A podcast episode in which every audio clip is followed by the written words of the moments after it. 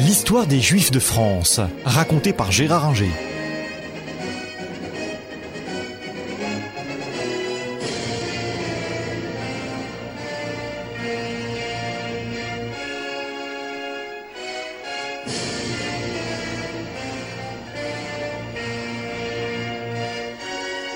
Les années 50 ont donc vu la reconstruction euh, du euh, judaïsme français, judaïsme presque exclusivement ashkénaze, même si, encore une fois, dans le Midi, on trouve les communautés du comte avenassin et les descendants des Bordelais, ainsi que euh, des Saloniciens venus dans les années 1920 du côté de Marseille et de Paris.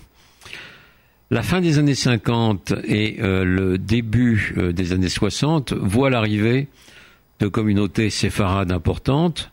Dès 1956, une partie des euh, juifs égyptiens vient en France, suivie par un grand nombre de juifs marocains et tunisiens au moment de l'indépendance des deux pays et au début des années 1960 suivis à leur tour par euh, les Juifs d'Algérie qui, eux, avaient déjà la nationalité française et qui, en grand nombre, viennent bien entendu en raison de cette nationalité euh, en France euh, et non pas en Israël au moment de ce qu'on appelait les événements d'Algérie 60-61 et au moment de l'indépendance de l'Algérie en 1962. Tout cela va faire euh, un total d'environ 250 000 personnes qui vont venir doubler le nombre des juifs euh, en France au début donc euh, à la fin des années 50 et au début des années 60 et ces juifs séfarades vont modifier le visage du judaïsme français. le judaïsme ashkénaze était marqué par une politisation très forte euh, et des attitudes très rigides à l'égard de la religion. Euh, beaucoup de juifs d'Europe orientale, y compris en France euh, et même avec l'assimilation, étaient très marqués par les mouvements politiques comme euh, le marxisme, le socialisme, le bundisme, donc qui est un socialisme juif d'Europe orientale, le sionisme pour certains d'entre eux. Et sur le plan religieux, les attitudes étaient très opposées. Beaucoup de juifs s'étaient éloignés complètement de la religion et se proclamaient euh, athées, notamment en raison euh, de la Shoah, considérant que si Dieu existait, euh, il avait abandonné les Juifs. D'autres, au contraire, continuant à pratiquer une religion avec une grande rigueur, sinon une grande rigidité. Euh, les juifs euh, séfarades, eux, ont une attitude différente à l'égard de la religion. Pour eux, c'est quelque chose de euh, naturel. Et ils sont, pour beaucoup d'entre eux, ce qu'on peut dire, qu'on pourrait appeler traditionnalistes, et ont une attitude apaisée à l'égard de la religion. Politiquement, Certains ont été douloureusement marqués par l'exil et les combats de l'OAS, mais euh, si on retrouve encore cette attitude euh, anti-gaulliste en tout cas chez euh, pas mal de juifs d'Algérie dans le Midi, dans le reste du territoire, on va retrouver très vite des proportions dans les partis politiques qui rejoignent assez rapidement celles de la communauté nationale.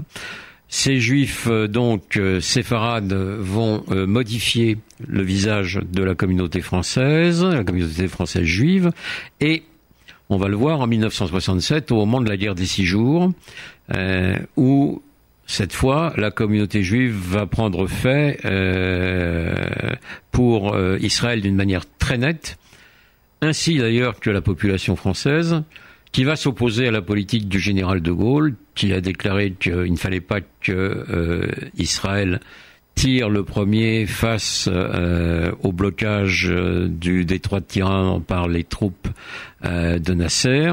Mais Israël étant encerclé par les armées égyptiennes, syriennes et jordaniennes, a estimé qu'elle ne pouvait pas rester les bras croisés, a mené une guerre préventive et cela a conduit le général de Gaulle à prononcer l'embargo immédiatement en, dès juin 67 sur Israël.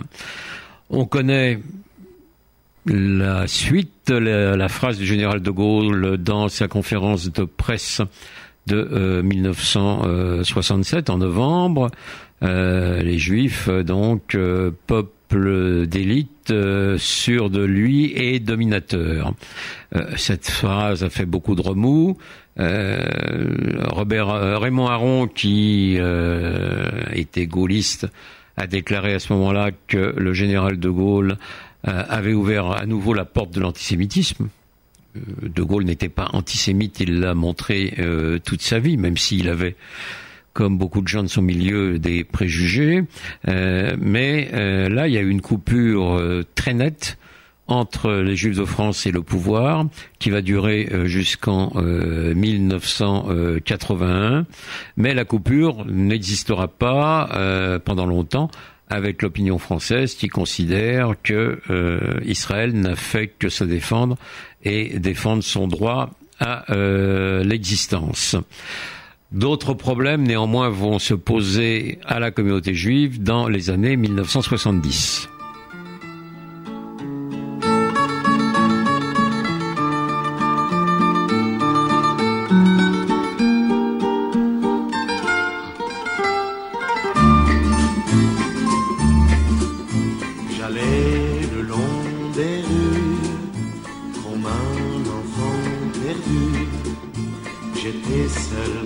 J'avais froid. Toi, Paris, tu m'as pris dans tes bras. Je ne la reverrai pas, la fille qui m'a souri. Elle s'est seulement retournée, voilà. Mais dans ses yeux, j'ai compris que dans la ville de pierre, où l'on se sent étranger, il y a toujours du bonheur dans l'air pour ceux qui veulent s'aimer. Et le cœur de la ville a battu sous mes pas de Paris à Belleville, tout à Paris, tu m'as pris dans tes bras. Le long des Champs-Élysées, les lumières clignaient de l'œil quand j'ai croisé les terrasses des cafés, elles m'ont tendu leur fauteuil. Saint-Germain m'a dit bonjour, rue Saint-Benoît, rue du Four. J'ai fait danser pendant toute la nuit les filles les plus jolies.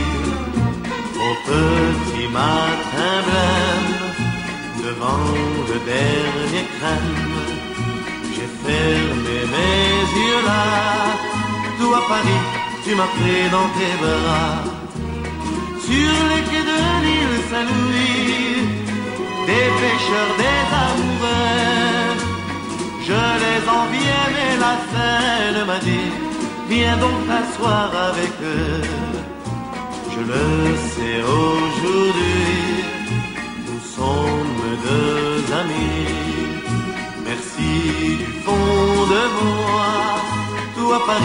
je suis bien dans tes bras.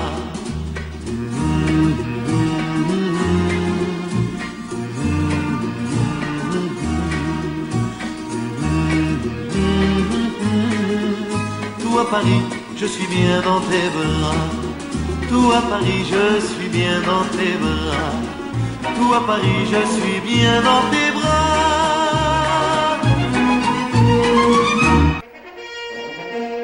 Retrouvez un nouveau feuilleton de l'histoire des Juifs de France raconté par Gérard Inger la semaine prochaine.